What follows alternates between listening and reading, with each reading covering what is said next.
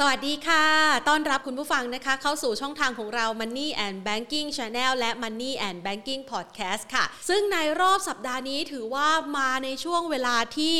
ทุกทุกอย่างเข้าสู่ภาวะวิกฤตค่ะ ดังนั้นนะคะ ภาพของการลงทุนก็ค่อนข้างจะแตกต่างโดยสิ้นเชิงกับช่วงต้นเดือนกันยายนนะคะ ที่เราสนุกสนาน enjoy กับบรรยากาศการลงทุนที่ถือว่ามีแรงซื้อเข้ามาขับเคลื่อน ทั้งแรงซื้อภายในเองแรงซื้อจากต่างประเทศเองนะคะ นักลงทุนรายย่อยก็เอนจอยในการที่จะขายทำกำไรออกมาเป็นระยะระยะ ซึ่งแผนเชื่อว่าทุกท่านนะคะ วางแผนการลงทุนไว้แล้ว ส่วนใหญ่ก็นิยมจะซื้อตอนที่หุ้นตกๆใช่ไหมคะแล้วพอหุ้นขึ้นก็ขายทำกำไรไปบ้างนะคะ ที่บอกแบบนี้ได้เพราะอะไรเพราะเชื่อว่านักทุนรายย่อยเนี่ยส่วนใหญ่แล้วก็มีประสบการณ์ในการลงทุนนะคะ มาเนิ่นนานแล้วนะคะ บางคนก็สามารถที่จะวางแผนการลงทุนได้ล็อกกำไรล็อกเป้าหมายนะคะ แล้วก็ไม่ให้อารมณ์เนี่ยเข้ามาเหนือเหตุผลนะคะ แล้วเราก็จะได้เห็นภาพแบบนี้แหละค่ะ กับการลงทุนของตลาดหุ้นไทยในช่วงที่ผ่านมา ช่วงเวลาที่ตลาดหุ้นวิ่งกันอย่างคึกคักส่วนใหญ่แล้วนักลงทุนรายย่อยเนี่ยแหละค่ะ เป็นผู้ที่ขายสุทธิใช่ไหมคะ ก็ขายของในมือออกมาบ้าง เอากำไรกำไรกลับไปบ้าง หลังจากที่เงินออนนอนอยู่ในธนาคารนานๆ มันอาจจะไม่ค่อยงอกเงยนะคะ พอเอามาลงทุนมันก็ต้องมีการเพิ่มผลผลิตนะคะ เป็นดอกเป็นผลกันนะคะ ทีนี้เรามาดูบ้างอย่างวันนี้เนี่ยนะคะทิศทางของการลงทุนในตลาดหุ้นไทยนะคะ จะบอกว่าช่วงเช้าลงไปต่ำกว่า 1,600 จุด ดิ่งลงไปนะคะ สักประมาณทดสอบนะคะ 1,590 โดยประมาณนะคะ เดี๋ยวแพนขออนุญาตนะคะ เข้าlogin ของพอร์ตตัวเองก่อนนะคะ จะได้เห็นภาพชัดๆนะคือบางครั้ง login เข้าไปแล้วแล้วมันก็หลุดออกมานะคะอะมาดูกันนะคะ ภาพของวันนี้เนี่ยนะคะช่วงเช้าเนี่ยลงไปทดสอบ 1591.81 นะคะหรือว่าติดลบไป 11.25 จุดนะคะ แล้วพอมาภาพเนี่ยจะบอกว่าเมื่อวานนี้คิดแทบตายว่าจะคุยกันหัวข้ออะไรดีในช่วงที่ภาวะตลาดหุ้นกำลังตกๆแบบนี้เนี่ยนะคะ ก็คิดได้ว่าเออเดี๋ยวถามนักวิเคราะห์ดีกว่ามีหุ้นตัวไหนน่าช้อนบ้างนะคะ ช้อนหลาย ๆ ท่านบอกช้อนมาหลายระดับและจากระดับท้องเอ่อเรียกว่าช้อน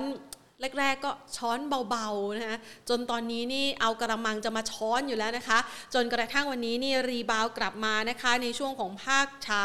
ไปทดสอบที่ระดับ 1,612.43 จุดค่ะ หรือว่าบวกไป 9.37 จุดนะคะ แล้วก็แผ่วลงมานิดนึง ปิดตลาดภาคเที่ยงนะคะ บวกขึ้นมา 6.54 จุดหรือว่า 0.41%ค่ะ ส่วนมูลค่าการซื้อขายก็กลางๆนะ คือจะบอกว่าจะมากจะน้อยก็บอกไม่ได้ใช่ไหมเพราะว่ามันอยู่ในระดับ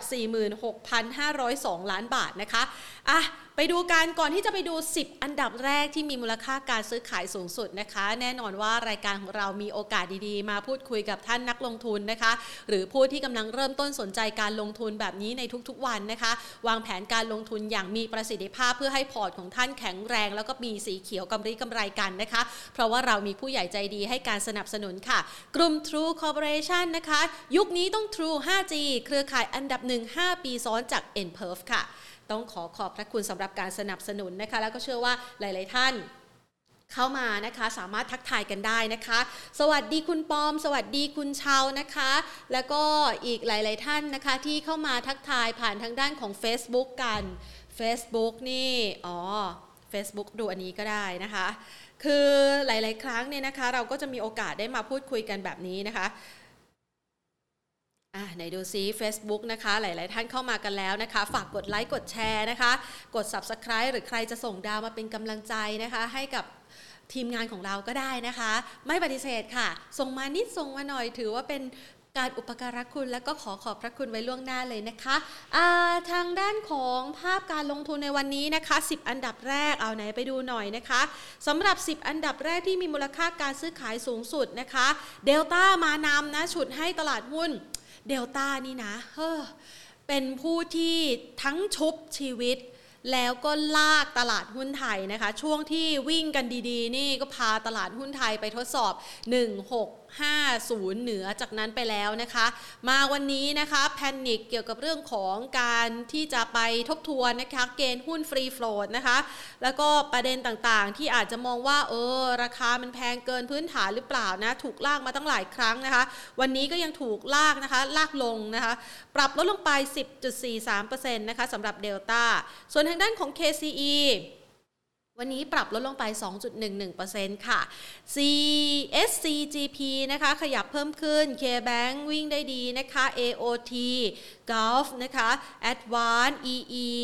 แล้วก็มีแรงขายสวัสด์นะคะ ธนาคารกรุงเทพแล้วก็ปตทนะคะ จะเห็นได้ว่าหุ้นหลักๆ บลูชิปของเราก็ยังเป็นสีเขียวอยู่นะ แต่ว่า อาจจะขัดแย้งกับแรงเทขายในช่วงเวลานี้นะคะ ดังนั้นเดี๋ยวเรามาประเมินสถานการณ์กันดีกว่านะคะ วันนี้นี่ น้องขวัญของเรานะทำโพไว้ใน YouTube Live ด้วยนะคะ ใครที่อยู่ใน Facebook Live ก็กดคลิกแสดงความคิดเห็นได้ ใครที่อยู่ใน YouTube ก็กดคลิกแสดงความคิดเห็นได้นะคะ โพของเราวันนี้ก็คือว่า คุณอยู่ในตลาดหุ้นมารู้จักสับแสงที่นักลงทุนนะคะ หรือว่านักวิเคราะห์พูดคุยกันไหม แล้วสับแสลงอะไรบ้างที่คุณผู้ชมนะคะ รู้จักแล้วก็ใช้กันเป็นประจำนะคะ อย่างเช่นอะไรช่วงเวลานี้ ตลาดหุ้นร่วงลงมาแรงๆนะคะ นักลงทุนอย่างทางด้านของปีเตอร์ลินช์บอกว่าอย่ารับมีดช่วงที่กำลังตกสู่พื้นนะคะ ช่วงรอให้มันตกลงมาแน่นิ่งก่อนนะคะ เพราะว่าบางคนอาจจะรู้สึกดีใจกำไรกำไรในช่วงของการเด้งรีบาวขึ้นมานะคะ แต่ว่าสถานการณ์ณปัจจุบันมันอยู่ที่พื้นแล้วหรือยัง หรือว่ามันอยู่ในจุดที่เหมาะสมในการที่จะเริ่มช้อนซื้อแล้ว เราอย่าตัดสินใจเองค่ะ ขออนุญาตแทนต่อสายก่อนเลยนะคะอ่าเดี๋ยวขออนุญาตต่อสายขอดูเบอร์โทรศัพท์ก่อนนะคะ อะ ต่อสายนะคะเพื่อที่จะไปพูดคุยกันนะคะกับคุณสุโชตนะคะธิระวรรณรัตน์ผู้อำนวยการฝ่ายวิจัยจากบริษัทหลักทรัพย์ KGI นะคะ หาก่อนหาก่อนนะคะ ใช้สองเครื่องต้องใช้โปรให้คลุ้มทั้งสองเครื่องเป็นสัญญาณของ True 5G นะคะนะคะอะ เรามาพูดสวัสดีค่ะคุณสุโชตค่ะครับ ค่ะ วันนี้นี่มาในวันที่บรรยากาศดูเหมือน คือตอนแรกเนี่ยก็กะจะมาถามว่าระดับไหนที่เราจะเริ่มซื้อดี ดูเหมือนว่ามันจะช้าไปหรือเปล่าคะเพราะว่านักลงทุนดูเหมือนใจร้อนกว่าเราอีก ซื้อไปแล้วอะค่ะครับค่ะ ก็ สำหรับภาพรวมตลาดหุ้นก่อนนะครับค่ะมาไล่เรียงกันก่อนนะครับค่ะว่าสาเหตุที่ปรับขึ้นในช่วงเดือนที่ผ่านมา แล้วสาเหตุที่มีการคัดค้านในช่วงนี้นะครับ มาไล่เรียงเหตุผลก่อนแล้วเดี๋ยวมาดูว่า เราควรจะซื้อหุ้นตอนไหน หรือควรจะรอหรือควรจะซื้อนะครับค่ะอันดับแรกก่อนนะครับ เมื่อเดือนสิงหาคมที่ผ่านมานะครับตลาดหุ้นไทยเนี่ยแรลลี่ขึ้นมาเป็นร้อยจุดเลย จากแถวๆพันห้าร้อยจุดต้นๆนะฮะขึ้นมาพันหกร้อยหกสิบนะครับแล้วก็ตรงนั้นเนี่ยเป็นการแรลลี่ขึ้นมาเพราะว่านักลงทุนโดยเฉพาะนักลงทุนสถาบันเนี่ยเขาช้อนซื้อหุ้นที่ อยู่ในธีมในเรื่องของการ reopening นะครับก็คาดหวังการฟื้นตัวของผลประกอบการในช่วงไตรมาสที่สี่แล้วก็การ turnaround ในปีหน้านะครับก็เลยทำให้แรงซื้อค่อนข้างหนาแน่นในเดือนสิงหาคมนะครับพอเข้าสู่เดือนกันยายนนะครับ ไม่แปลกนะฮะหลังจากที่แรลลี่ขึ้นมาร้อยกว่าจุดภายในเดือนเดียวเนี่ยการพักฐานมีโอกาสเกิดขึ้นอยู่แล้วในเดือนกันยายนนะครับค่ะแต่ภาพระยะกลางเรายังคงมองเป็นขาขึ้นอยู่นะครับยังคงมองเป็นการ sideway up เพียงแต่ว่าการพักฐานระยะสั้นมีโอกาสเกิดเกิดขึ้นอยู่แล้ว นะครับ เสร็จแล้วเนี่ยบังเอิญนะครับ ก็มีอีเวนต์พิเศษเข้ามาในช่วงสัปดาห์ที่ผ่านมานะครับ ก็คืออีเวนต์ทางที่เกิดขึ้นกับทางประเทศจีนค่ะนะครับ ก็คือในเรื่องของกรณีเอเวอร์แกลนนะฮะ China Evergrande นะครับค่ะตรงนี้เนี่ยการจะเป็นอีเวนต์พิเศษที่เอ่อทำให้ตลาดหุ้นเอ่อในหลาย ๆ ประเทศทั่วโลกนะฮะเมื่อวานนี้เนี่ยก็มีการปรับตัวลงมาค่อนข้างแรงนะครับรวมถึงค่ะตลาดหุ้นไทยด้วยนะครับก็เป็นอีเวนต์พิเศษที่เกิดขึ้นทำให้เกิดการพักฐานนะครับ แล้วก็อาจจะประกอบกับในเรื่องของการ ประชุมของเฟดนะครับซึ่งน่าจะมีทราบผลกันในช่วงของสุดสัปดาห์วันนี้นะครับอ่าสุดสัปดาห์นี้อาจจะเป็นวันพฤหัสหรือวันศุกร์นะครับค่ะซึ่งตรงนั้นเนี่ยก็จะเป็นอีกปัจจัยหนึ่งที่ทำให้นักลงทุนเนี่ยชะลอการซื้อนะครับอ่าในช่วงที่ผ่านมาก็เลยจะเห็นว่าเมื่อวานนี้เนี่ยมีแรงขายลงมาแต่ว่ายังคนยังไม่ค่อยกล้าซื้อเท่าไหร่นักนะครับ ก็คือจะเวทแอนซีเพื่อรอการประชุมเสร็จนะครับ เพราะว่ากังวลในเรื่องของการถูกtaper หรือการลดมาตรการ QE นั่นเองนะครับ อันนี้ก็เป็นไล่เรียงมาเป็นเหตุผลนะครับแต่ละ step นะครับ เพราะฉะนั้นเนี่ยการพักฐานลงมาตรงนี้ เป็นเป็นสิ่งที่เป็นสิ่งที่คาดกันอยู่แล้วว่าต้องมีการพักฐานนะครับ เพียงแต่ว่าการปรับตัวลงมาตรงนี้เนี่ยน่าช้อนซื้อหุ้นแล้วหรือยังค่ะนะครับระดับที่หนึ่งนะครับ ผมมองว่าตอนนี้เนี่ยแบ่งไม้ซื้อก่อนนะครับอ่าทยอยแบ่งไม้ซื้อก่อนนะครับ เนื่องจากว่าอีเวนต์มันยังไม่จบนะครับ ยังไม่จบดีนะครับอ่าอีเวนต์ที่ยังไม่จบเนี่ยก็คือต่อเนื่องเลยก็คือทางจีนนะครับเอเวอร์แกรนอ่า China Evergrande นี้เนี่ยนะครับเ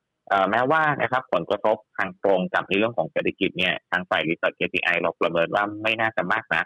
นะครับ เนื่องจากว่าถ้าดูกันแล้วเนี่ยนะครับ ต้องบอกว่าผลกระทบทางเศรษฐกิจเนี่ยกับในเรื่องของเศรษฐกิจจีนจริงๆแล้วถือว่าไม่ได้มี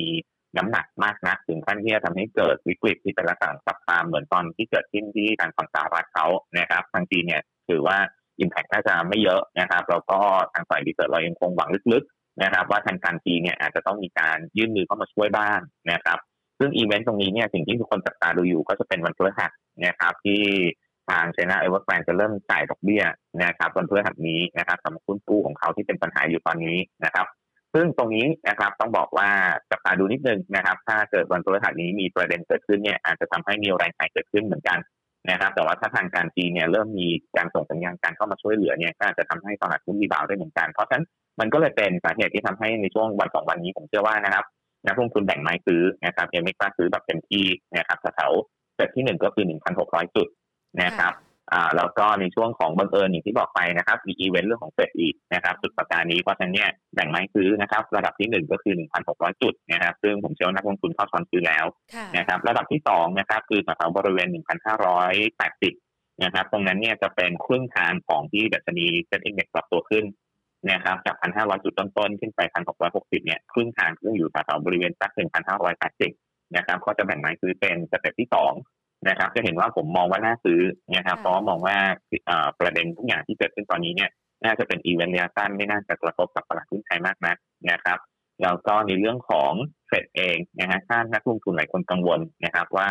ถ้าเฟดถอนมาตรการ QE แล้วตลาดหุ้นไทยจะต้องลงเหมือนตอนรอบก่อนหรือเปล่านะครับที่ตอนไฮเบอร์เกอร์คอยซิตเนี่ยแล้วเฟด เริ่มทำการถอนมาตรการ QE สักช่วงประมาณปี 2013 เนี่ยตลาดหุ้นไทยลงค่อนข้างหนักนะครับเพราะว่าฮอตมันนี่หรือเงินร้อนเนี่ยถูกเงินถูกถอนออกจากไทยนะครับ แต่ว่ารอบนี้เนี่ยนะฮะต่างชาติเป็นขายทุกทีตลาดหุ้นไทยนะครับตั้งแต่ที่มี QE เริ่มต้นขึ้นมาตอนเกิดโควิดในจีนนะครับ เพราะฉะนั้นเนี่ยเท่ากับว่าฮอตมันนี่ไม่ได้เข้าประเทศไทยสักเท่าไหร่นะนะครับ ที่หุ้นไทยขึ้นมานี้เนี่ยเป็นเงินไทยในประเทศซะส่วนใหญ่นะครับ เพราะฉะนั้นผมเชื่อว่า โอกาสนะครับถ้าดอกเบี้ยยังไม่ขึ้นเนี่ยนะฮะโอกาสที่หุ้นไทยจะลงเนื่องจากเสร็จถอนมาตรการ QE เนี่ยเป็นไปได้ค่อนข้างน้อยนะครับเป็นไปได้ค่อนข้างน้อยนะครับอาจจะเป็นเซนติเมนต์เชิงลบที่นักลงทุนสถาบันในประเทศเนี่ยขายตามกันมากกว่านะครับแต่ว่าโอกาสที่เงินจะออกจริงๆเนี่ยถือว่าไม่เยอะนะครับเพราะฉะนั้นก็ลงมาน่าซื้อแล้วกันนะครับ ก็ต่อแบ่งไม้นะครับสองสเต็ปนะครับสุกนี้ก็คงจะเริ่มเห็นภาพชัดเจนขึ้นนะครับ แล้วก็ในเรื่องของโควิดในจีนบ้านเราเนี่ยก็ถือว่าดีกว่าคาด นะครับ วันนี้เป็นวันที่ 21 เดือนกันยานะครับเท่ากับว่าอิมแพคตอนนี้ตัวเลขที่เราเห็นจำนวนผู้ติดเชื้อเนี่ยเป็นจำนวนผู้ติดเชื้อที่เริ่มปรับมาตรการหรือพูดง่ายๆก็คือผ่อนคลายมาตรการแล้วนะครับเพราะฉะนั้นเนี่ยถ้าขับผ่อนคลายมาตรการตั้งแต่วันที่หนึ่งกันยาแล้ว วันนี้ผ่านมาเกิน 14 วันแล้วเนี่ยตัวเลขยังไม่ขยับขึ้นเนี่ยถือเป็นเรื่องที่ดีแล้วนะครับสำหรับในเรื่องโควิดในจีนบ้านเรานะครับเพราะฉะนั้นลงมาก็น่าสะสมนะครับ ค่ะ ถ้าเรามองจากเรื่องของ Evergrande เนี่ยนะคะ มันอาจจะเป็นปัญหาที่สืบเนื่องกันมา แล้วก็อาจจะกดดันต่อที่ทางการลงทุนในช่วงเวลานี้ จังหวะของการแพนิคแรงๆเนี่ยมันมีโอกาสที่จะหลุด 1,580 ลงไปไหมคะ ถ้าเกิดว่ารัฐบาลจีนเขาไม่มาช่วยอบอุ้ม หรือว่าสถานการณ์มันอาจจะแย่กว่าที่เราคาดการเอาไว้อะค่ะครับสำหรับในเรื่องของ Evergrande นะครับ ต้องบอกว่าตอนนี้เนี่ย สถานการณ์ถามว่ามันจะมีโอกาสแย่กว่าที่คิดไหมนะครับ ต้องบอกว่าตอนนี้เรายังคงหวังว่านะครับ ไม่น่าจะมีสถานการณ์ที่กระทบในเรื่องของการดึงเงินนะฮะในในภูมิภาคเอเชียออกมากเกินไปจนถึงขั้นเป็นวิกฤต Lehman นะครับเราคงไม่หวังในลักษณะนั้นนะครับ แต่แน่นอนนะครับ มันจะเกิดการ reallocate รอบหนึ่งนะครับถ้าเกิดว่าเกิดในเรื่องของ debt crisis ขึ้นจริงนะครับ จะเกิดการ reallocate รอบหนึ่งนะครับ ก็คือนักลงทุนเนี่ยที่มีเงินอยู่ในภูมิภาคเอเชียเนี่ยนะครับรวมถึงประเทศจีนเองรวมถึงประเทศไทยเองเนี่ยอาจจะต้องมีการถอนเงินไถ่ถอนเงินกันรอบหนึ่งก่อนนะครับเนื่องจากว่านักลงทุนโดยเฉพาะนักลงทุนต่างชาติที่ไม่อยู่ในจีนเนี่ยกังวลเรื่องนี้แล้วก็กลัวนะครับ เกิดความกลัวเกิดขึ้นก็เลยมีการไถ่ถอนเกิดขึ้นนั่นเองนะครับ ซึ่งตรงนั้นเนี่ยอาจจะทำให้เกิดการ reallocate รอบหนึ่งก็คือถอนเงินออกจากเอเชียนะครับเสร็จแล้วก็มีการจัดสรรเงินทุนกันใหม่อีกรอบหนึ่งนะครับ ซึ่งการจัดสรรเงินทุนกันใหม่อีกรอบหนึ่งเนี่ย ผมก็เชื่อว่าน่าจะเป็นจังหวะที่ดีนะครับ ก็คือเงินเนี่ยอาจจะไหลเข้าจีนไม่ได้มากเหมือนรอบก่อนก็คือกลัวนะครับ ก็อาจจะ spillover มาที่ประเทศอื่นๆรวมถึงไทยได้บ้างนะครับ เพราะฉะนั้นถ้ามีโอกาสนะครับเป็นลักษณะ crash ลงมาจริงๆเนี่ยผมมองว่า 1,500 จุดเนี่ยที่เคยลงไปย้ำข้างล่างก่อนหน้านี้ในช่วงของเดือนกรกฎาคมเดือนสิงหาคมนี้เนี่ย น่าจะเอาอยู่นะครับน่าจะเป็นแนวรับสำคัญที่เอาอยู่นะครับ ก็แนะนำว่าทยอยซื้อได้นะครับค่ะ ถ้าเรามองไปเนี่ยนะคะเรื่องของการ reallocate สำหรับเงินทุนของต่างชาติที่จะเข้ามาในเอเชียจากปัญหาดังกล่าวเนี่ยนะคะ มันก็น่าจะมีครับผลส่วนหนึ่งแหละ ส่งผลทำให้ทิศทางของค่าเงินบาทบ้านเราเนี่ยมีแนวโน้มของการอ่อนค่าหรือว่าผันผวนในช่วงระยะเวลานี้นะคะ มันจะมีผลต่อเนื่องไปกับนักลงทุนต่างชาติที่เขากำลังซื้อสุทธิในตลาดหุ้นไทย ตลอดระยะเวลาช่วงที่ผ่านมาในอนาคตหรือเปล่าคะครับในเรื่องของค่าเงินนะฮะตรงนี้เนี่ยต้องบอกว่าแน่นอนนะฮะค่าเงินบาทค่ะอ่อนเนี่ยมันไม่ได้เป็นผลบวกนะครับ แต่ว่าถ้าดูจากสถิติจริงๆนะฮะเอ่อทุกครั้งเนี่ยนะครับเอ่อนักลงทุนจะกังวลนะฮะบาทอ่อนต่างชาติจะขายนะครับบาทแข็งต่างชาติจะซื้อนะครับแต่จริงๆแล้วถ้าเราดูสถิติกันให้ยาวๆจริง ๆ แล้วเนี่ยค่ะต้องบอกว่ามันไม่ได้เป็นอย่างนั้นตลอดทางนะครับ มันไม่ได้เป็นอย่างนั้นตลอดนะครับอ่า เพราะฉะนั้นผมเชื่อว่าเรื่องค่าเงินเนี่ยผลจริงๆเนี่ยมันเป็นแค่ทางอ้อมๆเท่านั้นเองนะครับเป็นทางอ้อมเท่านั้นเองก็คือนักลงทุนซื้อขายแล้วทำให้เกิดค่าเงินบาทค่าเงินอ่อนค่าค่าเงินแข็งค่าเงินอ่อนนะครับเพราะฉะนั้นเนี่ยผมผมไม่คิดว่าค่าเงินเป็นเรื่องของปัจจัยสำคัญนะครับมันอาจจะเป็น noise ที่เกิดขึ้นระยะสั้นเท่านั้นนะครับผมไม่ได้ใส่ factor นี้ในการประเมินเลยนะครับ เป็นแค่ระยะสั้นนะครับ ค่ะ แล้ว factor เรื่องของนักลงทุนต่างชาติที่ซื้อสุทธิในช่วงเวลานี้ แล้วก็ดูว่ายังไม่ค่อยผ่อนของกลับออกสักเท่าไหร่ ยังเป็นปัจจัยบวกต่อตลาดหุ้นไทยครับได้อีกนานไหมคะครับเนี่ยแหละฮะก็ค่ะอย่างที่เราเห็นกันค่าเงินค่ะบาทอ่อนแต่ต่างชาติก็ไม่ได้ขายอ่านะครับเพราะฉะนั้นเนี่ยค่ะในเรื่องของค่าเงินผมผมไม่ได้เป็นปัจจัยที่น่าน่ากังวลนะครับค่ะต่างชาติก็ไม่ได้ขายแม้ว่าบาทจะอ่อน คือค่ะคำถามตรงนี้เนี่ยเอ่อต่างชาติจะออกจากไทยไหมนะครับอืมก็แน่นอนนะครับ ถ้าเกิดว่ามี sentiment เชิงลบเกิดขึ้นในภูมิภาคเอเชียนะครับค่ะอย่างที่บอกเนี่ยนักลงทุนสถาบันเวลาเอ่อโดยเฉพาะสถาบันต่างชาตินะฮะเวลาเขาบันเดิลเป็นกองมาเนี่ยนะฮะเขาก็จะซื้อหวานเป็นลักษณะของเป็นตะกร้า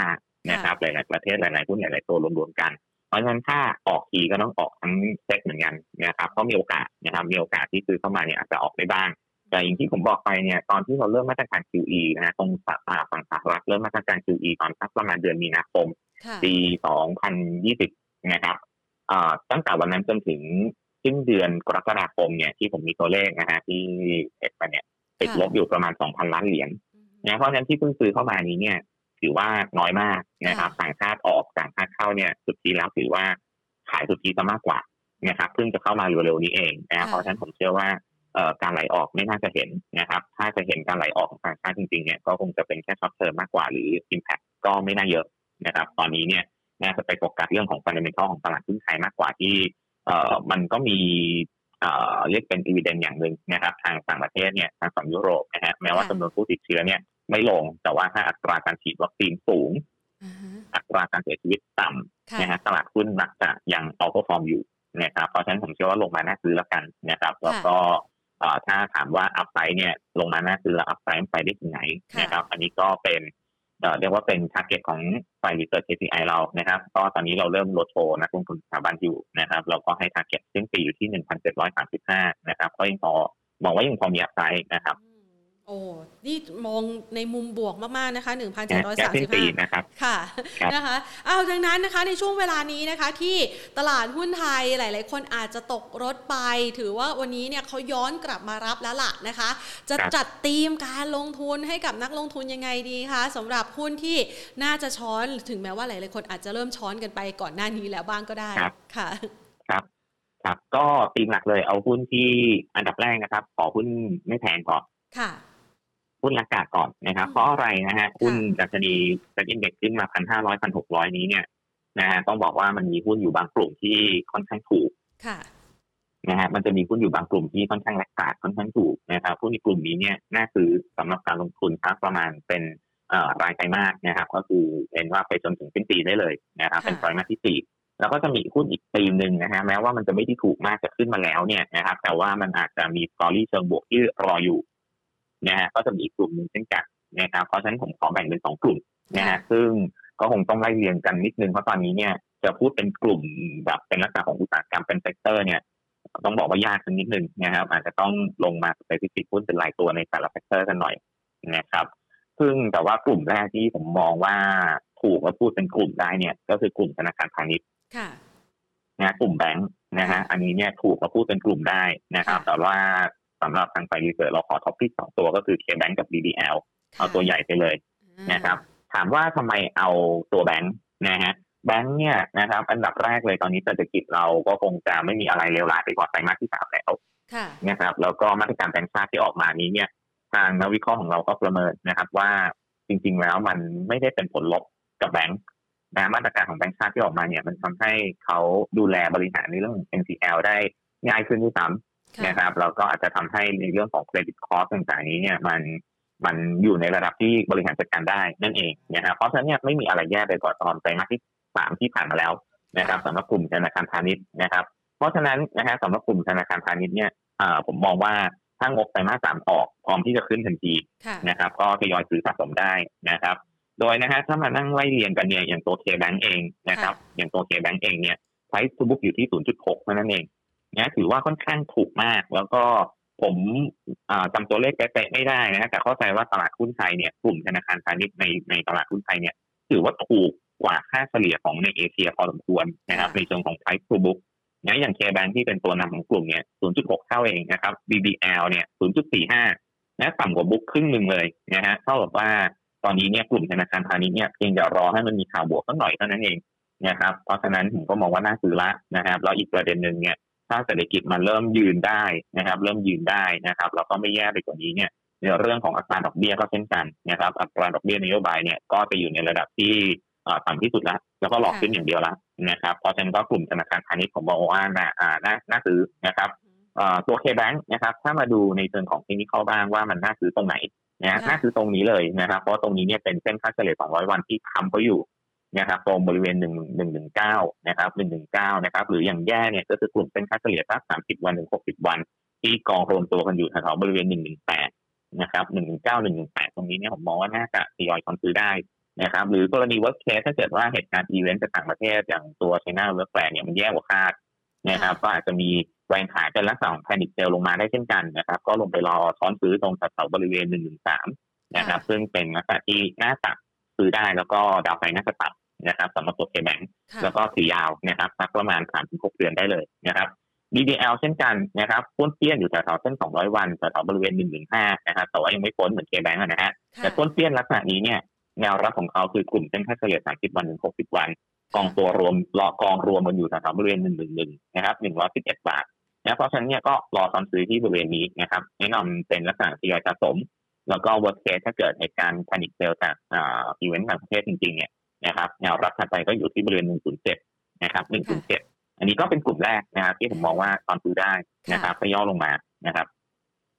กลุ่มที่สองนะฮะกลุ่มที่สองเป็นกลุ่มที่เกี่ยวข้องกับ reopening นะครับ reopening นะฮะก็คือในเรื่องของการเตรียมเปิดประเทศ การเตรียมเปิดเมืองนะฮะซึ่งมันจะมีสองตัวที่ผมเลือกมาเนี่ยนะครับตัวแรกเป็นตัวเมเจอร์ นะฮะโรงหนังเมเจอร์ไปเลยนะครับ ก็วันจันทร์หน้านะครับ ที่ประชุมขอสอบคชุดใหญ่เนี่ยนะครับตามข่าวที่ออกมาก็คือเตรียมที่จะพิจารณาเปิดโรงหนังในพื้นที่ที่สามารถเปิดได้นะครับ ซึ่งตอนนี้จริงก็ทยอยเปิดในต่างจังหวัดบางพื้นที่แล้วนะครับที่ไม่มีปัญหาในเรื่องโควิดหนักหนามากนะนะครับ เพราะฉะนั้นเมเจอร์เนี่ย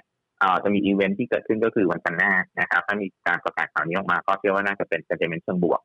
นะครับ เสร็จแล้วนะครับ อันนี้คือ catalyst สั้นๆนะครับ แต่ว่าถ้าถามภาพระยะกลาง นะครับภาพระยะกลางก็คงต้องมาดู fundamental ของเขานะครับไตรมาสที่สามเนี่ยจะมีกำไรพิเศษจากการขายหุ้น SF อย่างที่เราทราบกันนะครับ แล้วก็เข้าสู่ไตรมาสที่สี่เนี่ยนะครับ ตัวผลการดำเนินงานหลักของเขาจากจากธุรกิจโรงหนังนะครับ ก็จะเริ่มฟื้นตัวเพราะว่าอย่างที่บอกไปคือเราเริ่มที่จะเปิดโรงหนังแล้วนะครับ ถ้าเป็นไปตามคาดนะครับ เดือนตุลาคมก็จะเริ่มเปิดโรงหนัง แล้วก็เข้าสู่ช่วง high season พอดีนะครับไตรมาสที่4 ปีหน้านะครับ ปีหน้าก็จะเข้าสู่ช่วงของโหมดของการเชิงอาราวเต็มตัวแล้วนะครับ เพราะฉะนั้นถ้าเทียบเรียงไตรมาสต่อไตรมาสเนี่ยน่าจะไม่เห็นภาพการแย่ลงเรื่อยๆแล้วนะครับ เป็นลักษณะที่ค่อยๆดีขึ้นเรื่อยๆสำหรับตัวเมเจอร์นะครับ แล้วก็มาดู valuation บ้างนะครับ บางคนอาจจะมองว่าหุ้นเนี่ยเด้งขึ้นมาจากต่อ18 บาทขึ้นมา 20 บาท 20 กว่าบาทละนะครับแพงไหมนะครับ ตรงนี้ต้องบอกว่าอยู่แถวๆบริเวณ price to book เนี่ยนะครับ ประมาณสักสองเท่าของ price to book เท่านั้นเอง นะครับ ถามว่าทำไมสองเท่าของ price to book เนี่ยมันผมมองมันไม่แพงนะเพราะจริงๆอดีตของตัวเมเจอร์เนี่ยนะ price to book เขาจะวิ่งอยู่แถวๆซักบริเวณอ่า3.5เท่านะ3.5เท่าโดยเฉลี่ยนะครับอ่าเพราะนะครับย้อนนิดนึงสองเท่าของ book เนี่ยถ้าเกิดว่าไปดูในใน trade อาจจะดูว่ามันไม่ตรงนะฮะสองเท่าของ book เนี่ยเป็นตัวเลขที่นักวิเคราะห์ของเราประเมินว่าหลังจากขาย SF แล้วนักสิ้นปีนะครับณสิ้นปี book value เขาจะอยู่ที่สิบบาท นะครับเพราะฉะนั้นเนี่ยถ้าเกิดใครไปดูตัวbook value ที่เป็นอดีตเนี่ยอาจจะไม่ตรงกับที่ผมพูดนะครับ ตอนนี้อยู่แถวๆสองเท่า book นะครับเพราะฉะนั้นสำหรับตัวเมเจอร์เองนะฮะ book value ก็ถือว่าไม่แพงนะครับแล้วก็มีลุ้นปันผลพิเศษนะครับ ตอนสิ้นปีนะครับ ซึ่งก็เท่ากับว่าอาจจะมี catalyst บวกในเรื่องนี้เข้ามาเติมด้วยในเรื่องปันผลพิเศษจากการขายหุ้น SF นั่นเองนะครับสำหรับตัวเมเจอร์เองนะครับนักวิเคราะห์ของเราเนี่ยให้เป้าอยู่แถวๆบริเวณจุดเกือบ27 บาท นะครับจุดเกือบ 27 บาทนะครับ ก็ถ้าเป็นตัวเลขเป๊ะๆสักครู่นะฮะตัวเลขเป๊ะๆเนี่ยนักวิเคราะห์ของเราประเมินไว้ที่ 26.75 นะครับ 26 อ่า แล้วก็จุด75 สตางค์นะครับ ในส่วนของแนวรับแนวต้านสักนิดหนึ่งนะฮะจะเห็นว่าเขาเป็นการ sideway up นะครับ ตั้งแต่ดีดพ้นเส้น 200 วันตรง 20 บาทขึ้นมานะฮะแนวรับตอนนี้เนี่ยผมมองนะครับ ว่าน่าจะแต่งตัว sideway ค่อยๆ sideway up อยู่นะครับ แนวรับอยู่ที่ 21.3 21.3 นะครับ แล้วก็ในส่วนของแนวต้านถัดไปเนี่ย เมื่อเช้าพยายามขึ้นไปทดสอบไฮตรง 22.7 แล้ว ถ้าพ้นได้นะครับ กรอบอัพเทนไลน์ด้านบนเปิดกว้างอยู่แถวๆบริเวณ 24 บาทนะครับ ก็คือถ้าย้อนกลับไปเนี่ยจะเห็นว่ามันจะตรงกันพอดีตอนที่มีข่าวประกาศในเรื่องของ FF นะครับ แล้วก็มีลักษณะของการขายเทคโปรฟิตออกมานะครับก็จะเป็นจุดที่น่าสนใจพอดีบริเวณ 24 บาท มองว่าน่าจะมีโอกาสที่จะทดสอบนะครับสำหรับตัวเมเจอร์นะฮะ สำหรับตัวที่สองที่เกี่ยวข้องกับหุ้นเกี่ยวข้องกับในลักษณะของ reopening นะครับ ผมมองไปที่ร้านค้าปลีกตัวหนึ่งนะที่น่าสนใจนะครับ อาจจะทุกคนมองข้ามไปนิดนึงก็คือตัว global นะสยาม global นะครับ ตัวนี้เนี่ยมันมีความน่าสนใจอย่างหนึ่งนะครับ ก็คือเขาเป็นกลุ่ม reopening ที่เกี่ยวข้องกับในเรื่องของ commodity ด้วยนะฮะ ตอนไตรมาสที่สามเนี่ยราคาเหล็กเนี่ยต้องยอมรับก่อนว่า global เนี่ยขายวัสดุก่อสร้างแล้วก็ที่ผ่านมาเนี่ยผลการดำเนินงานของเขาเนี่ยตัววินตามราคาเหล็กนะฮะแล้วก็ก่อนหน้านี้เนี่ยนักลงทุนหลายคนก็กังวลนะครับนักวิเคราะห์เราก็กังวลว่าราคาเหล็กจะถึงจุดพีคแล้วหรือยังตอนไตรมาสที่สองเนี่ยเพราะขึ้นมาเยอะมากนะครับ แต่ว่าล่าสุดเนี่ยไตรมาสที่สามยังไม่ยอมหยุดยังไม่ยอมหยุดขึ้นเลยนะฮะราคาเหล็กในตลาดโลกนะครับเพราะฉะนั้นเนี่ย ไตรมาสที่สามนะครับ global เนี่ยแม้ว่าจะเจอในเรื่องของการล็อกดาวน์ไว้บ้างนะครับแต่ราคาเหล็กที่ขึ้นขนาดนี้เนี่ยน่าจะทำให้มีกำไรพิเศษในเรื่องของสต็อกเหล็กนะฮะที่ไตรมาสที่สามแล้วก็ไตรมาสที่สี่ต่อเนื่องจนถึงปีหน้าก็จะเป็นในเรื่องของวอลุ่มการขายรถดูก่อสร้างจริงๆที่น่าจะเริ่มฟื้นนะครับผมก็มองเป็นตัวหนึ่งที่น่าชอนซื้อนะครับเสร็จแล้วพอมาดูในเชิงของเทคนิคนะฮะเขาย้ำอยู่ตรงเส้น 200 วัน ตรงนี้เป็นรอบที่สามแล้ว นะฮะเส้น 200 วันเขาอยู่ตรง 20.6นะฮะตรงนี้ย้ำเป็นรอบที่สามแล้วนะครับเพราะฉะนั้นผมมองว่าการย้ำลักษณะนี้บ่อยๆเนี่ยมันค่อนข้างสะท้อนว่าเส้น 200 วันของเขาตรง 20.6 เนี่ยค่อนข้างแน่นค่อนข้างที่จะเป็นแนวรับที่แข็งแกร่งนะครับ ก็แนะนำทยอยซื้อสะสมนะครับ ให้เออร์เลอร์ตั้งที่หนึ่งนะครับแถวบริเวณ 20 20 บาทนะครับถ้าหลุด 20 บาทเนี่ยเผื่อใจไว้นิดนึงว่าต o อ l o สนะครับถ้าไม่หลุดเนี่ยผมมองว่าตรงนี้เป็นแนวรับที่แข็งแกร่งหน้าหน้าทยอยความซื้อได้ นะครับสำหรับตัว global นะครับแล้วก็ผลการดำเนินงานอย่างที่บอกไตรมาสที่สามเนี่ยอาจจะไม่ได้ลุ้นหวังในเรื่องยอดขายนะครับแต่ลุ้นหวังในเรื่องของกำไรสต็อก แล้วก็ไปลุ้นยอดขายที่ไตรมาสที่สี่หลังจากที่เราปรับมาตรการล็อกดาวน์นะครับแล้วก็ผู้รับเหมาก่อสร้างเริ่มกลับมาทำงานได้นะครับ แล้วก็ผมเชื่อว่าอีกประเด็นหนึ่งเนี่ยที่หลายคนอาจจะยังไม่พูดถึงกันก็คือการระบายสต็อกบ้านนะครับ ในช่วงปีของปีที่ผ่านมาเนี่ยผู้ประกอบการระบายสต็อกบ้านกันไปเยอะมากนะครับ ระบายสต็อกบ้านกันไปเยอะมากเท่ากับว่าปีหน้านี้เนี่ย จะเป็นปีของการก่อสร้างนะถ้าเศรษฐกิจไม่มีผลกระทบอะไรเพิ่มเติมนะครับ ถ้าไม่มีถ้าทุกอย่างเป็นไปตามสมมติฐานหลักนะครับ ว่าเศรษฐกิจเนี่ยยังคงฟื้นตัวได้ในปีหน้าเนี่ยนะครับการก่อสร้างบ้านจะเริ่มกลับมาดีมันวัสดุก่อสร้างในไทยเองเนี่ยก็จะเริ่มฟื้นตัวนะครับ แต่ว่าก็เผื่อนิดนึงนะครับ อย่างที่บอกตรง 20 บาทถ้าหลุดเข้าปล็อกเผื่อไว้หน่อยนะครับสำหรับตัว global นี่ก็เป็นตัวที่สองที่เกี่ยวข้องกับเปิดเมืองหรือ reopening นะครับ กลุ่มแรกคือกลุ่มธนาคารพาณิชย์ที่ valuation ถูก กลุ่มสองคือ reopening นะครับ มาดูกลุ่มที่สามเนี่ยนะฮะผมขอเป็นตัวที่มีข่าวบวกเฉพาะตัวสั้นๆนิดหนึ่งนะครับ ข่าวบวกเฉพาะตัวนะครับ ก็เรียกเป็นตัว SA หรือ Chinese นะครับ Chinese Asset นะฮะตัวนี้เนี่ยเพิ่งเข้าตลาดมาไม่นานนะครับ เป็นหุ้นในกลุ่มอสังหาริมทรัพย์นะครับนักลงทุนบางคนอาจจะไม่ไม่ไม่ค่อยคุ้นชื่อนะครับ Chinese Asset นะครับผู้ถือหุ้นนะครับ ผู้ถือหุ้นใหญ่ผู้ก่อตั้งเป็นผู้ก่อตั้งบริษัทรับเหมาก่อสร้างลิทานะครับ ก็เป็นรับเหมาก่อสร้างรายใหญ่ของไทยนะฮะ ก็เข้ามาเรียกว่าจัดตั้งบริษัท SA ขึ้นมาแล้วก็เข้าตลาดมานะครับ ก็สำหรับ SA เนี่ยเป็นอสังหาริมทรัพย์นะครับ แต่มีความพิเศษอย่างหนึ่งก็คือเขาเป็นโรงแรมด้วย เป็นอสังหาริมทรัพย์ที่เป็นโรงแรมนะครับพอเป็นอสังหาริมทรัพย์ที่เป็นโรงแรมเนี่ยมันก็จะมีความน่าสนใจเกิดขึ้นถ้าเกิดว่าเราเริ่มเปิดรับต่างชาติ แล้วก็ถ้าทางมติคอรมอเนี่ยที่ล่าสุดออกมาก็คือเริ่มที่จะผ่อนคลายในเรื่องของให้ต่างชาติเดินทางเข้าไทยนะครับ ซึ่งตอนนี้เนี่ยธุรกิจโรงแรมของเขาเนี่ยที่ไปผูกกับคอนโดของเขาแต่ละจุดเนี่ยครับตอนนี้ก็ส่วนใหญ่ผู้ที่เช่าเนี่ยเป็นเช่ารายปี โดยจะเป็นผู้บริหารต่างชาติอยู่แล้วนะครับเพราะฉะนั้นตรงนี้ก็เป็นประเด็นในบวกมาที่ตัว FA โดยตรงอยู่แล้วนะครับ แล้วก็ผมอยากพูดถึงตัวของเขานิดนึงความน่าสนใจอย่างหนึ่งที่เขาเลือกทำในลักษณะนี้เนี่ยนะคือปกติผู้บริเรียกว่าคนคนคนสร้างคอนโดเนี่ยได้ทำเลที่ดีมากๆ สร้างคอนโดเสร็จขายหมดถูกไหมฮะแต่ตัว FA เนี่ย พอเขาได้ทำเลที่ดีมาก ๆ ขายแล้วกันไว้ประมาณสักสองชั้นเป็นโรงแรมในอนาคตทำเลที่ดีมากๆตรงนั้นเนี่ยรถไฟฟ้าเสร็จทุกอย่างนะครับเศรษฐกิจกลับมาไอโรงแรมที่กันเอาไว้สักประมาณชั้นสองชั้นหรือแล้วแต่ที่เขาจะจัดสรรไว้ในแต่ละโรงแรมแต่ละคอนโดของเขาเนี่ย ก็จะเอามาทั้งปล่อยเช่าก็ได้ หรือเอาเข้ากองหลีดก็ได้ หรือขายบิ๊กล็อตให้กับนักลงทุนรายใหญ่ไปเลยก็ได้นะฮะเพราะฉะนั้นมันจะมีแวลูที่ซ่อนอยู่อีกนะฮะไม่ได้ขายเส ร็จสิ้นภายในครั้งเดียวนะครับ อันนี้ก็เป็นความน่าสนใจของธุรกิจเขานะครับแล้วก็ล่าสุดเนี่ยก็เตรียมที่จะทำในลักษณะของ cloud kitchen นะฮะ cloud kitchen เนี่ยนักลงทุนบางคนอาจจะยังไม่ค่อยคุ้นชื่อ ยังไม่ค่อยคุ้นหูนะ cloud kitchen ตอนนี้ก็เป็นธีมใหม่นะครับสำหรับธุรกิจ food delivery นะฮะ food delivery นะครับ cloud kitchen เนี่ยจะเป็นธีมใหม่สำหรับ food delivery นะครับ ก็คือผู้ประกอบการร้านอาหารเนี่ยแทบจะไม่จำเป็นต้องเปิดร้านเองละนะครับ ก็เช่า ครัวนะเช่าครัวกลางนะครับ ที่จะทำอาหารแล้วก็ส่ง Delivery ต่อได้เลยในพื้นที่นะครับ อันนี้ก็เป็นความน่าสนใจของเขานะครับสำหรับตัว SA นะครับ ตอนนี้เนี่ยทางฝ่าย research เรายังไม่ได้ออกบทวิเคราะห์ cover ในเชิงพื้นฐานนะครับ อย่างเป็นทางการนะฮะก็ขอใช้ใน Bloomberg consensus อนนี้ก็อยู่แถวบริเวณ 15 บาทสำหรับเป้าพื้นฐานเขาปีหน้านะครับ เป็นเป้าปีหน้านะครับ คือปีนี้เนี่ยมันใกล้หมดปีละ แล้วก็เท่าที่คุยกับทางผู้บริหารมาก็คือปีนี้ก็จะเป็นปีที่ เรียกว่าเขาจะไม่เหมือน อสังหาคนอื่นนิดนึงนะฮะคืออสังหาคนอื่นเนี่ยเขาเร่งระบายสต็อกกันไปเยอะ แล้วกำไรเนี่ยบวมตั้งแต่ปีที่แล้วต่อเนื่องจนถึงปีนี้แต่ FA เอเนี่ยนะฮะเขาเพิ่ง IPO ก็มาเงินยังเหลืออยู่นะครับเพราะฉะนั้นไม่ต้องเร่งระบายสต็อกนะครับมันก็เลยทำให้ตอนนี้เนี่ยปีนี้นะครับพอเขาไม่เร่งระบายสต็อกเนี่ยผลประกอบการก็จะตรงๆแล้วก็ปีหน้าเนี่ยถ้าเศรษฐกิจกลับมาเนี่ยก็ขายพร้อมขายในราคาที่ดีไม่ต้องมา discount ราคาขายนะครับก็ถือเป็นตัวหนึ่งที่น่าสนใจนะครับสำหรับ FA ก็มองแนวรับจากแถวบริเวณสัก 9.5 นะครับ 9.5 นะครับ แล้วก็ทยอยซื้อสะสมนะครับ ในส่วนของรับถัดไปถ้าหลุด 9.5 ก็มองแถว9.3 นะครับ 9.5 และ 9.3 นะครับ อันนี้ก็เป็นตัวหนึ่งที่มีธีมเฉพาะตัวของเขานะครับ มีตัวอื่นๆ เพิ่มเติมอีกไหมคะ ครับถ้าไปดูตัวอื่นๆที่มีธีมน่าสนใจเนี่ย ผมขอไปที่กลุ่มพลังงานตัวหนึ่งอ่าค่ะเป็นน้ำมัน เป็นปั๊มแล้วกัน ปั๊มน้ำมัน ตัวไหนคะเป็นปั๊มน้ำมันนี่ทุกคนลุ้นเลย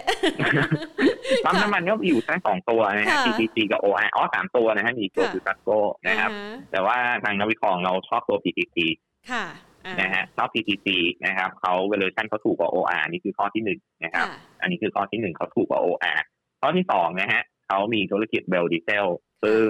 ไตรมาสที่สองเนี่ยอาจจะโดนเฉือนไปบ้างในเรื่องของ stock loss แต่ไตรมาสที่สามเนี่ยไบโอดีเซลราคาน้ำมันปาล์มพุ่งขึ้นมาดีมาก นะครับก็ทำให้ไตรมาสที่สามเนี่ยไบโอดีเซลน่าจะมีกำไรสต็อก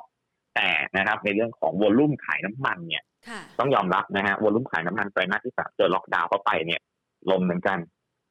นะฮะลงเหมือนกันนะครับ แต่ว่าตอนนี้เนี่ยอย่างที่เราทราบกันก็คือปรับมาตรการล็อกดาวน์แล้ว หรือถ้าพูดให้ชัดเจนไปเลยก็คือปลายมาตรการแล้วนะครับ ตรงนี้เนี่ยลดเริ่มกลับมาติดนะครับก็เท่ากับว่าวอลุ่มการขายน้ำมันเนี่ยเริ่มฟื้นแล้วในเดือนกันยานะฮะเพราะฉะนั้นในช่วงไตรมาสที่สี่เนี่ยวอลุ่มขายน้ำมันก็จะฟื้นเป็นที่ นะก็เป็นตัวหนึ่งที่เรียกว่าอาจจะเกาะไป theme reopening ได้นะครับ แล้วเขาก็มีทีมเฉพาะตัวอีกเรื่องหนึ่งก็คือ IPO บริษัทลูกนะฮะไตรมาสที่สี่เนี่ยไม่เกินสิ้นปีนะครับจะยื่น filing บริษัทลูกตัวหนึ่งนะครับ เป็นแก๊ส LPG นะครับก็จะยื่น filing เข้าตลาด IPO ซึ่งโดยปกตินะครับ ก็จะมีในเรื่องของ PM 10ไ r ท์ตามมาให้กับนักลงทุนที่ถือหุ้น GDC แม่ด้วยนะครับ ก็เป็นตัวหนึ่งที่ผมมองมี story นะครับ แล้วก็ราคาหุ้นก็ปวนเปลี่ยนอยู่แถวๆเป็น 200 วันยังไม่ผ่าน นะครับแถวๆ18.1นะครับ ก็ทยอยซื้อนะครับสถาบริเวณ17 บาทนะครับสถาบริเวณ17 บาทนะครับ PTG 17 บาทนะคะอ้าวทีนี้เราไปดู OR บ้าง หลาย ๆ คนต้องอยากสอบถามแหละ เพราะว่าตัว OR นี่นะคะ เคยพุ่งทยานแล้วมาวันนี้เนี่ย ราคาค่อนข้างจะลงมานอนรอ ยังไม่น่าสนใจอีกเหรอคะ ถ้าหากว่าเทียบจากจุดสูงสุดที่เขาเคยขึ้นไปแล้วอะค่ะ หรือว่าตอนนี้ไม่มีสตอรี่แล้ว ค่ะอ่าถ้าดูจากกราฟนะครับเขาค่อนข้างที่จะนิ่งนะฮะนิ่งนะฮะซึ่งผมเชื่อว่าการนิ่งอย่างนี้เนี่ยเหมือนกับรอรออะไรบางอย่างมากกว่านะครับ ก็คือคงไม่ลงละนะครับคงไม่ลงละเพราะทุกคนเนี่ยมองว่าที่ของ OR เนี่ยมี value ทำเป็น community mall นะฮะอันนี้นะเขาคงจะเป็น community mall แล้วก็ในพื้นที่ในเรื่องของการหนีธุรกิจ หนีการ disruption น้ำมันเนี่ยเขาก็เตรียมพร้อมไว้แล้วนะครับสำหรับกลุ่มปอทในเรื่องของการทำปั๊ม EV ของเขานะฮะแล้วก็สำหรับตัว OR เองเนี่ยแต่ว่าตอนนี้เนี่ยก็ต้องบอกว่า catalyst ต่างๆเนี่ยมันยังไม่ชัดเท่าตัวอื่นนะฮะมันยังไม่ชัดเท่าตัว PPC นะจะมีเรื่องหลักเนี่ยก็คือในเรื่องของ reopening นะครับแน่นอนเขาก็บวกด้วยนะครับ แต่ว่าความน่าสนใจอาจจะไม่เท่านะครับสำหรับตัว OR นะฮะแล้วก็สำหรับตอนนี้เนี่ยผมก็มองว่า downside ต่ำนะครับแต่ upside เนี่ยก็ มองว่าขึ้นก็ยังไม่ได้ไกลเท่าไหร่นะเหมือนกันนะครับยังเป็นอยู่ในโหมดของการ sideway อยู่จะเห็นว่า pattern ย้อนหลังของเขาเนี่ยเขา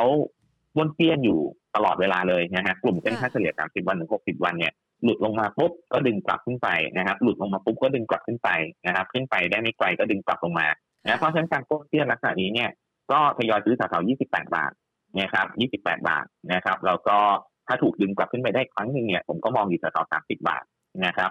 28 ถึง 30 จะเป็นกรอบที่เขาเทรดนะครับ โดยนะครับถ้าเกิดว่าจะเทรดดิ้งเนี่ยนะฮะ มันจะมีความน่าสนใจอยู่นิดนึงตรงกลุ่มเส้นค่าเฉลี่ย 30 วันถึง 60 วันอย่างที่ผมบอกว่าเป็นจุดตัดของเขามาตลอดเลยแพทเทิร์นเขาย้อนย้อนอย่างนี้มาทุกครั้งนะครับ ตอนนี้เนี่ยกลุ่มเส้นค่าเฉลี่ย 30 วันถึง 60 วันเนี่ยเขากองรวมตัวกันอยู่ 29 บาทนะเท่ากับว่าถ้าเกิดว่าใครรับ 28 ไม่ได้ของ นะครับถ้าเกิดว่าเขาดีดคน29 เนี่ยอาจจะเล่นเก็งกำไรสั้นๆสักบาทหนึ่งถึง 1.1.5 นะก็คือ 30 บาทจนถึง 30.5 อาจจะ trading ได้นะครับ ตอนที่เขาคน29 บาท อาจจะมีการเก็งกำไรสั้นๆเกิดขึ้นนะครับคุณสุชดคะระหว่างที่เรากำลังคุยกันอยู่นะคะ แรงซื้อเข้ามาในตลาดหุ้นไทยนี่ก็ดันดัชนีวิ่งขึ้นไปเรื่อยๆนะคะ ล่าสุดนี่ยืนอยู่ใกล้ๆ 1,615 จุด เราจะไม่ตกรถใช่ไหมคะ อย่างที่บอกนะฮะตอนนี้เนี่ยพอทุกคนคิดเหมือนกันแล้วว่า China Evergrande เนี่ย มันไม่ได้กระทบมากนะฮะมันไม่ได้กระทบมากเพียงแต่ว่าอาจจะมีนักลงทุนบางคนกลัววันพฤหัสนะฮะ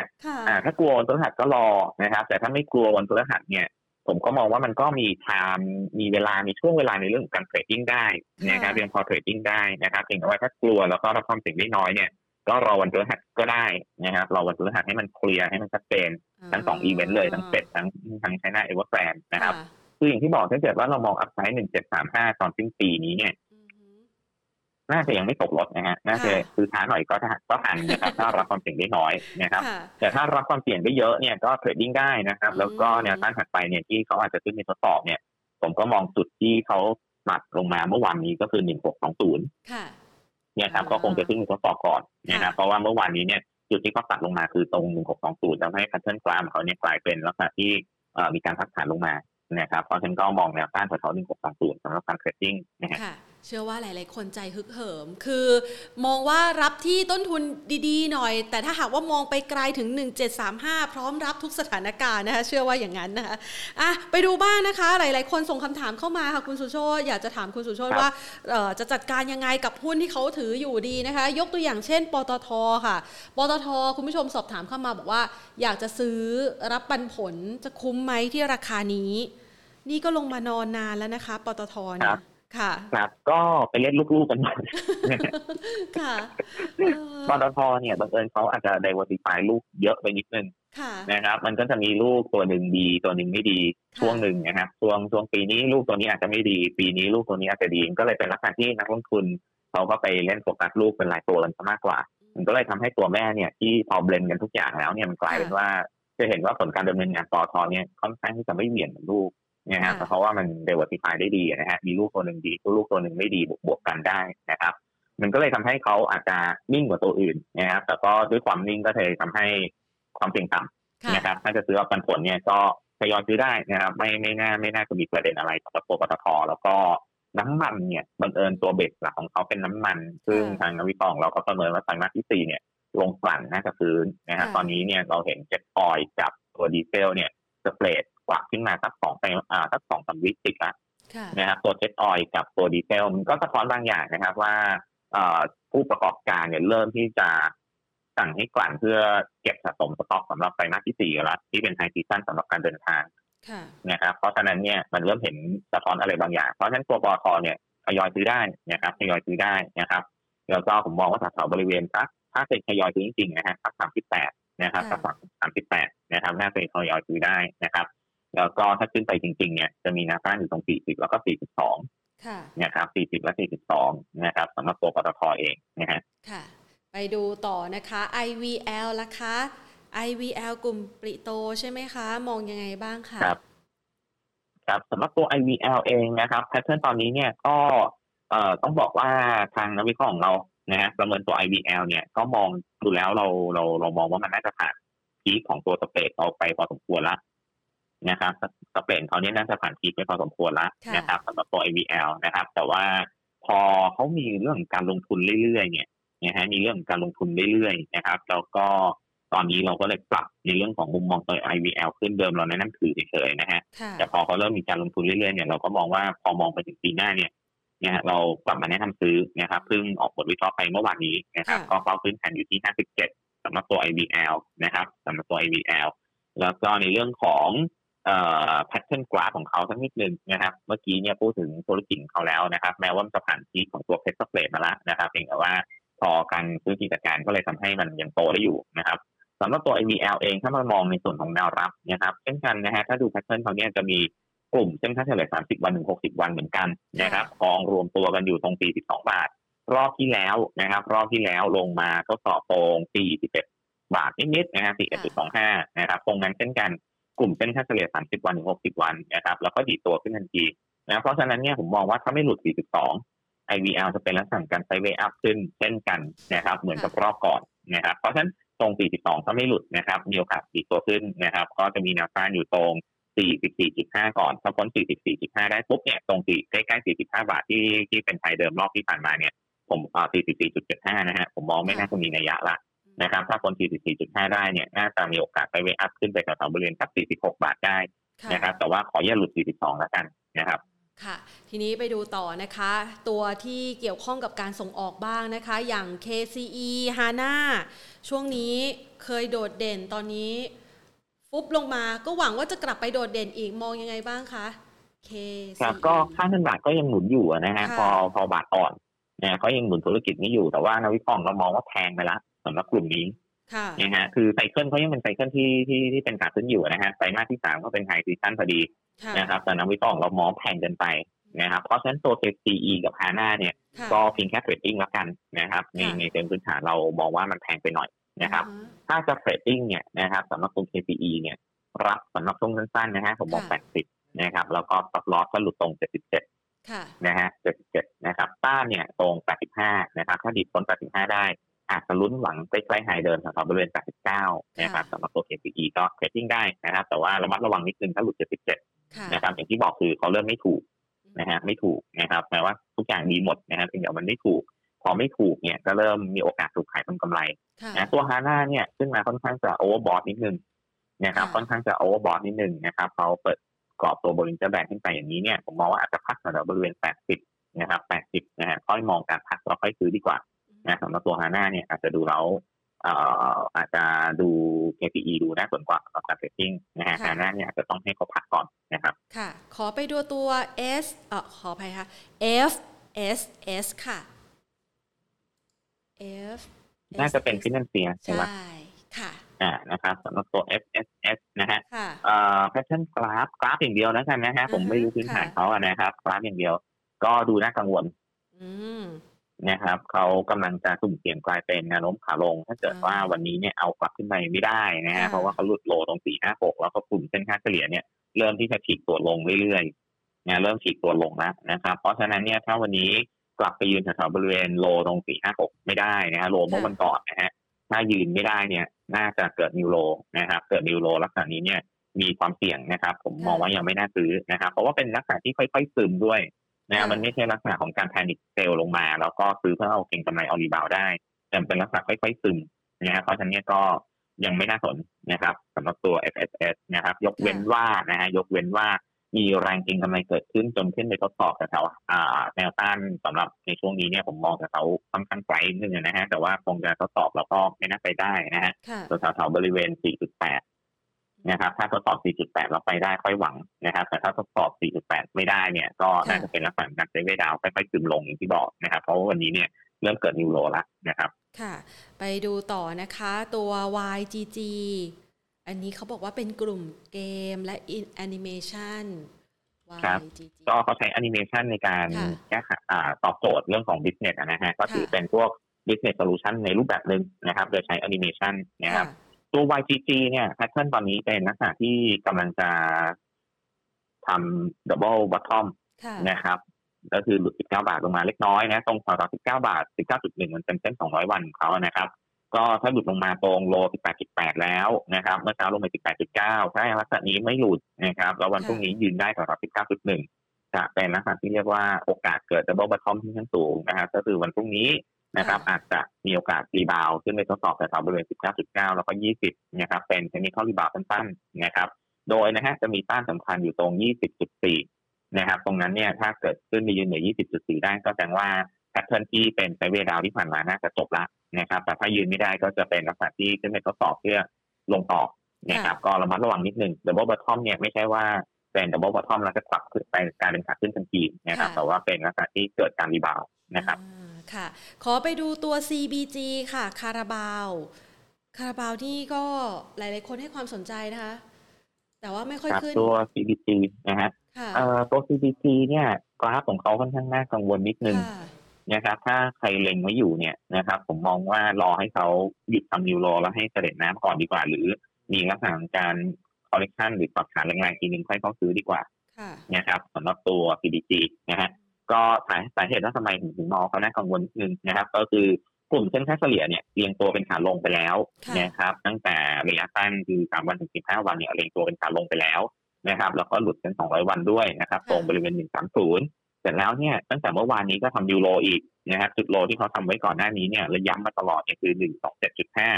นะครับ ตอนนี้ก็เริ่มเกิด new low เกิดขึ้นนะครับถ้าวันนี้กลับไปยืนไม่ได้นะครับ คือขอตั้ง127.5ขึ้นไปหรือ128ขึ้นไปเนี่ยค่ะนะถ้ากลับไปยืนไม่ได้ก็น่ากังวลนะครับ ว่าน่าจะเป็นลักษณะการ sideway down ไปเรื่อยๆนะครับเพียงแต่ว่าระหว่างทางอาจจะมีการเกิด technical rebound ขึ้นได้นะครับ โดยเนี่ยต้านแรกที่บอกก็คือเส้น200วันตรง130ก่อนนะครับแล้วก็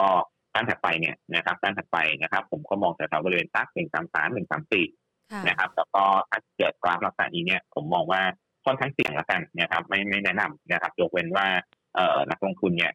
รอจังหวะที่เขาเกิดคอร์เรคชันจริงๆแล้วค่อยเข้าซื้อหรือมีลักษณะการเบรกขึ้นไปตรงบริเวณหนึ่งสามสามหนึ่งสามสี่แล้วผ่านได้เนี่ยค่อยซื้อตามก็ได้นะครับค่ะขอไปดูตัว CV กับ ACE หน่อยค่ะ CV เดี๋ยว CV ตัวที่เพิ่งเข้ามานะครับค่ะแล้วก็ ACE เป็นโรงไฟฟ้านะฮะค่ะอ่ามาดูตัว CV ก่อนนะครับตัว CV น่ากลัวตัวนี้เพิ่งเข้าค่ะเพิ่งเข้าไม่นานนะเพิ่ง IPO ไม่นานแต่ว่าค่ะ เอออย่างหนึ่งก็คือสำหรับประสบการณ์นะฮะอ่าสำหรับตัวที่เข้า IPO ไม่นานลักษณะนี้เนี่ยค่ะถ้าดูกราฟรายชั่วโมงแล้วทำนิวโรเรื่อยๆอย่าเพิ่งซื้ออือหืออืมนะครับถ้าเขาทำนิวโรเรื่อยๆอย่าเพิ่งซื้อนะครับค่ะแต่ตอนนี้เนี่ยตั้งแต่สักวันสองวันที่ผ่านมาจะเห็นว่าเขาเริ่มหยุดทำนิวโรค่ะ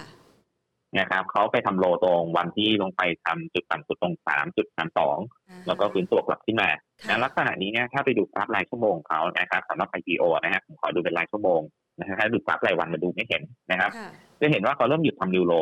เนี่ยแล้วก็มีการยกจุดต่ำขึ้นเรื่อยๆในทุกรายชั่วโมงค่ะนะครับมีการยกจุดต่ำขึ้นเรื่อยๆนะครับลักษณะนี้เนี่ยสำหรับตัว CV นะครับถ้าจะเทรดดิ้งนะครับก็มองแนวรับแถวๆบริเวณสัก352 อย่าให้หลุด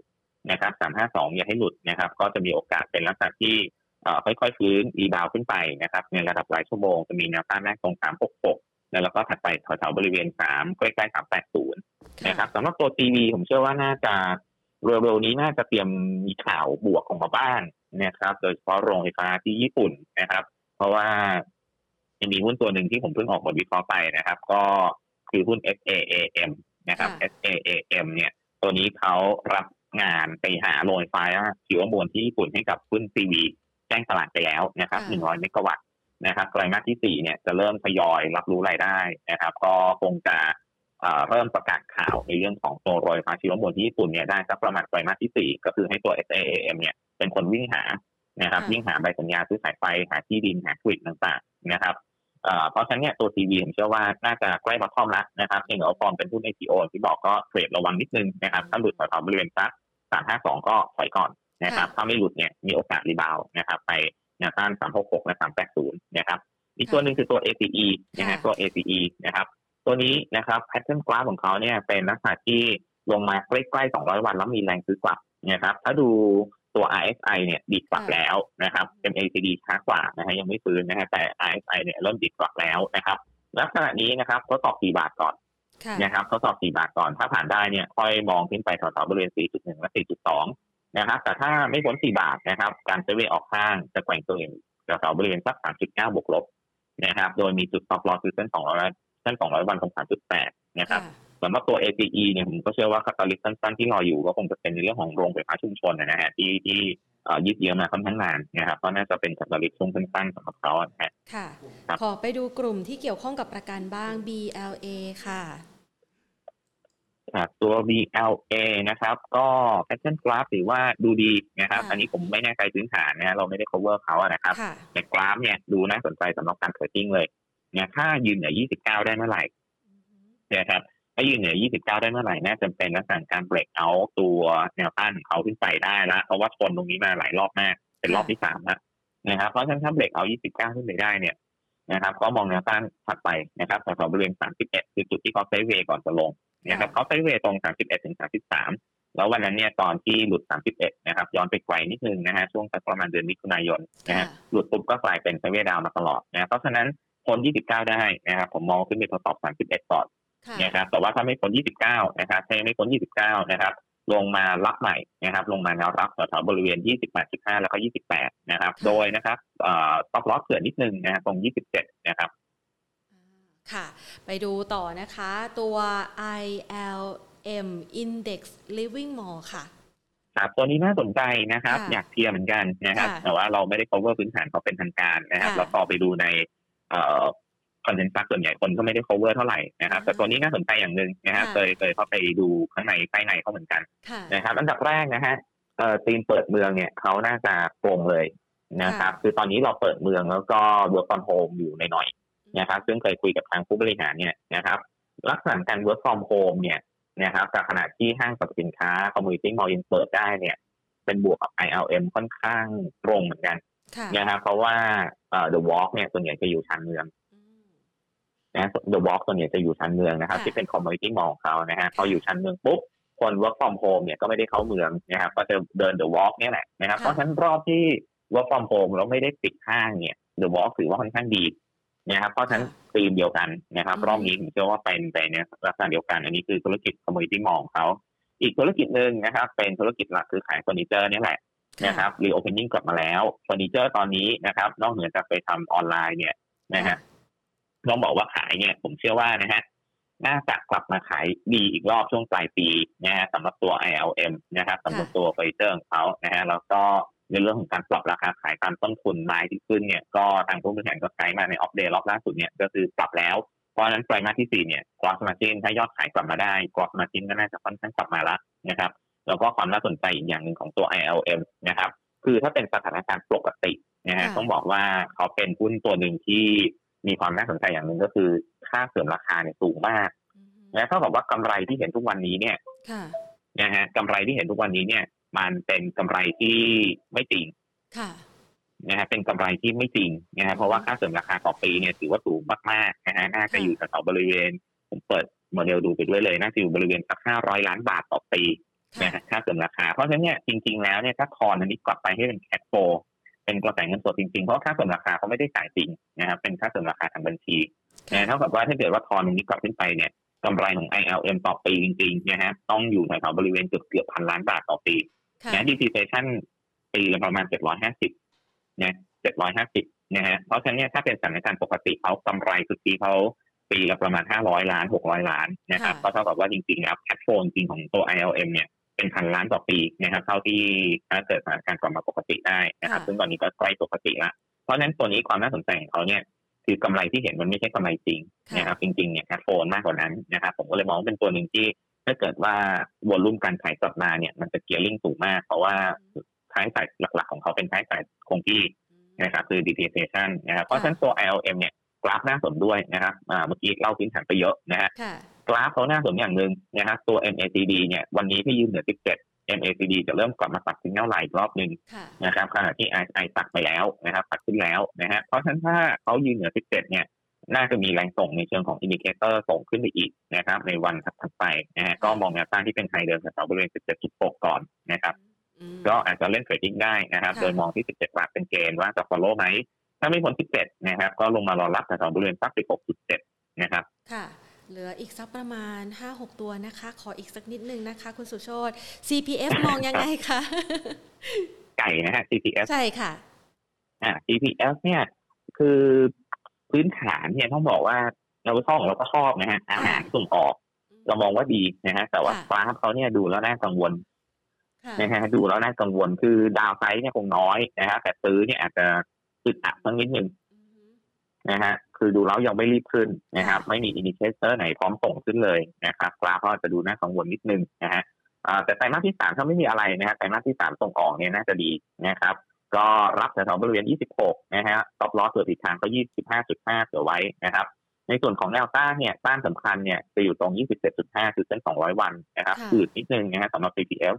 นะครับเพราะฉะนั้นเนี่ยสำหรับนักลงทุนที่จดจดจ้องจ้องตัวนี้อยู่เนี่ย ถ้าพ้น 27 คือ rebound ขึ้นมาพ้น 27 ค่อย follow ว่าก็ยังทันนะครับผมมองว่าน่าจะถ้าเขาพ้น 27 แล้วที่27.5 ได้จริงเนี่ยน่าจะกลับขึ้นไปสู่ที่เดิมที่เขา sideway ก่อนจะลงก็คือแถวบริเวณสัก 28.5จนถึง 29 นะครับหรือถ้าเกิดว่าอยากตอนซื้อให้ได้ราคาดีๆหน่อยเนี่ยนะครับก็อย่างที่บอกไปก็คือสักตรงนี้ราคาบริเวณนี้นะครับ 26 แล้วก็ 25.5 นะครับ ให้ตั้งไว้เป็นจุดต o อ loss เสือผิดทางนิดนึงนะฮะค่ะ ตัว TKS ค่ะ ตัว TKS นะครับ TKS pattern กราฟของเขาเนี่ยตั้งแต่ที่มีข่าวจับมือกับทางสบายนะฮะก็ต้องบอกว่ากราฟเขาเป็น pattern ที่ไซเวอัพมาสักพักแล้ว นะครับ ซึ่งตอนนี้ก็เป็นไซเวอัพอยู่นะฮะกลุ่มเส้นค่าเฉลี่ยเขาก็เรียงตัวเป็นขาขึ้นอยู่นะครับแต่ว่าการพักลงมาเมื่อสองสามวันที่ผ่านมาเนี่ยเป็นการพักลงมาหาแนวรับเส้นเป็นลายขาขึ้นนะครับ ก็แถวบริเวณซักสิบเอ็ดจุดหกนะครับสิบเอ็ดจุดหกนะครับ ถ้าไม่หลุดนะฮะถ้าไม่หลุดเป็น sideway up ต่อนะครับ ก็จะมีแนวต้านแรกตรงสิบสองจุดห้านะครับ แล้วก็ถัดไปนะถัดไปนะครับผมมองว่าถ้าเกิดว่ายืนเหนือ 12.5 ได้เนี่ย มีโอกาสก็สอบแต่ต่อ13 บาทนะครับ ก็ sideway up ขึ้นนะครับ แต่ว่าเผื่อนิดนึงนะฮะถ้าหลุด 11.5 เนี่ย แสดงว่า pattern อาจจะเสียนิดนึงนะครับ คือ sideway up ที่พยายามสร้างตัวขึ้นมาเนี่ย ถ้าหลุด 11.5 อาจจะต้องพักฐานนะครับ ลงไปแถวบริเวณ 11 บาทนะครับ ไปรอรับข้างล่างนะฮะค่ะ PSL ค่ะ กลุ่มเดินเรือใช่ไหมคะอ๋อ p c h Shipping นะครับอ่า PSL p c h Shipping นะครับ ก็ตอนนี้นะครับ ก็ต้องบอกว่าในเรื่องของการรีสต็อกกิ้งสินค้าเนี่ย มันน่าจะยังเป็นขาขึ้นต่อนะฮะจนถึงปีหน้านะครับ อันนี้คือนักวิเคราะห์ที่ JTI ไต้หวันเราประเมินนะครับ ว่าการ restocking สินค้าทั้งหมดเลยเนี่ยไม่ว่าจะเป็นสินค้าสำเร็จรูปหรือสินค้าที่เป็นวัตถุดิบ raw material เนี่ยการ restocking น่าจะไปจบสักปีหน้าคือไตรมาสที่สามไตรมาสที่สี่น่าจะยังดีอยู่นะครับเสร็จแล้วพอมาดูพวกราคาเหล็กราคาถ่านหิน มันยังขึ้นอยู่นะครับเพราะฉะนั้นก็แสดงว่ามันยังมีมี demand นะครับในเรื่องของการขนส่งเนี่ยผมก็เชื่อว่าน่าจะยังดีอยู่แต่ว่าราคาหุ้นเนี่ยกลุ่มขนส่งมันขึ้นมาเยอะ นะกลุ่มขนส่งทั้งกลุ่มเลยนะฮะไม่ใช่แค่ PXL นะครับไม่ว่าจะเป็นพวก RCL ก็เองนะฮะหรือพวกหุ้นที่เป็นลักษณะของเอเจนซี่อย่าง VO หรือ Triple I หรืออ่าไวท์เองก็ตามนะครับหุ้นกลุ่มนี้แค่พอขึ้นมาเยอะนะครับ ก็มีโอกาสขัดขานเกิดขึ้นได้ตลอดเวลาแม้ว่าไตรมาสที่สามจะเป็นช่วงที่ดีของเขาเนี่ยครับเพราะฉะนั้นตัว PSL เช่นกันนะครับ